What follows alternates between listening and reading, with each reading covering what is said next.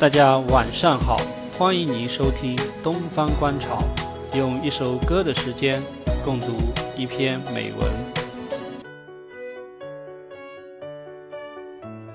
今天跟各位分享的是培根先生的《论谣言》。诗人把谣言描绘成女妖，他们笔下的谣言时而典雅华丽，时而深沉含蓄。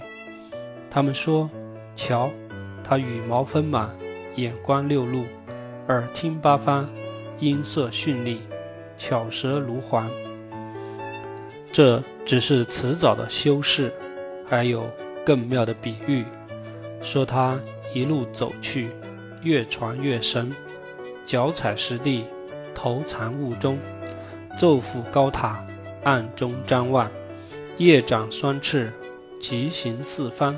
亦真亦幻，虚实难辨，招摇过市，蛊惑人心。还有一种绝妙的比喻，诗人写道：身为巨人之母的大地，曾与朱比特大战一场，因失败而怒降谣言。此言不虚，巨人是反叛的象征，谣言则是诽谤的化身，恰如兄妹相随。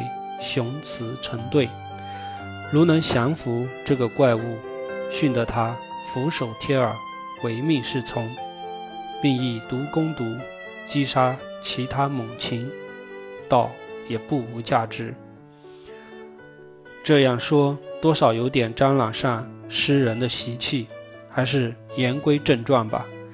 洋洋正论，涉及谣言者寥寥。其实谣言。或值得讨论，且让我慢慢道来。谣言何为虚？何为实？如何辨别真假？谣言是如何滋生、如何传播的？如何制止及扩散？怎样才能灭谣？还是谈谈谣言的性质？谣言的力量极大，任何大事无不牵涉的谣言，战争。更是如此。莫西努斯靠散布谣言搞垮了维特里乌斯。他造谣说，维特里乌斯将令叙利亚和日耳曼的驻军相互调防，以致叙利亚的驻军怒而反叛。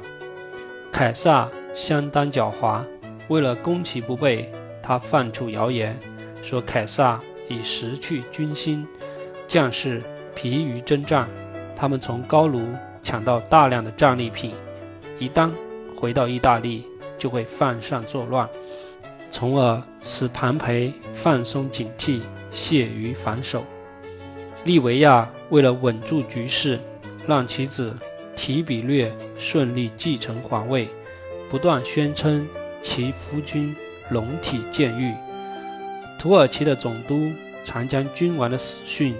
秘而不告，以防禁卫军和其他部队趁机骚乱，劫袭首都君士坦丁堡和别的市镇。蒂米斯托克利为了诱骗薛西斯离开希腊，故意扬言道：希腊人将要焚毁薛西斯在赫里斯彭德海边的浮桥。类似的事例，俯拾皆是。不胜枚举，素不一一赘述。所以，有识之君运筹决策之时，对谣言当密切关注，不可掉以轻心。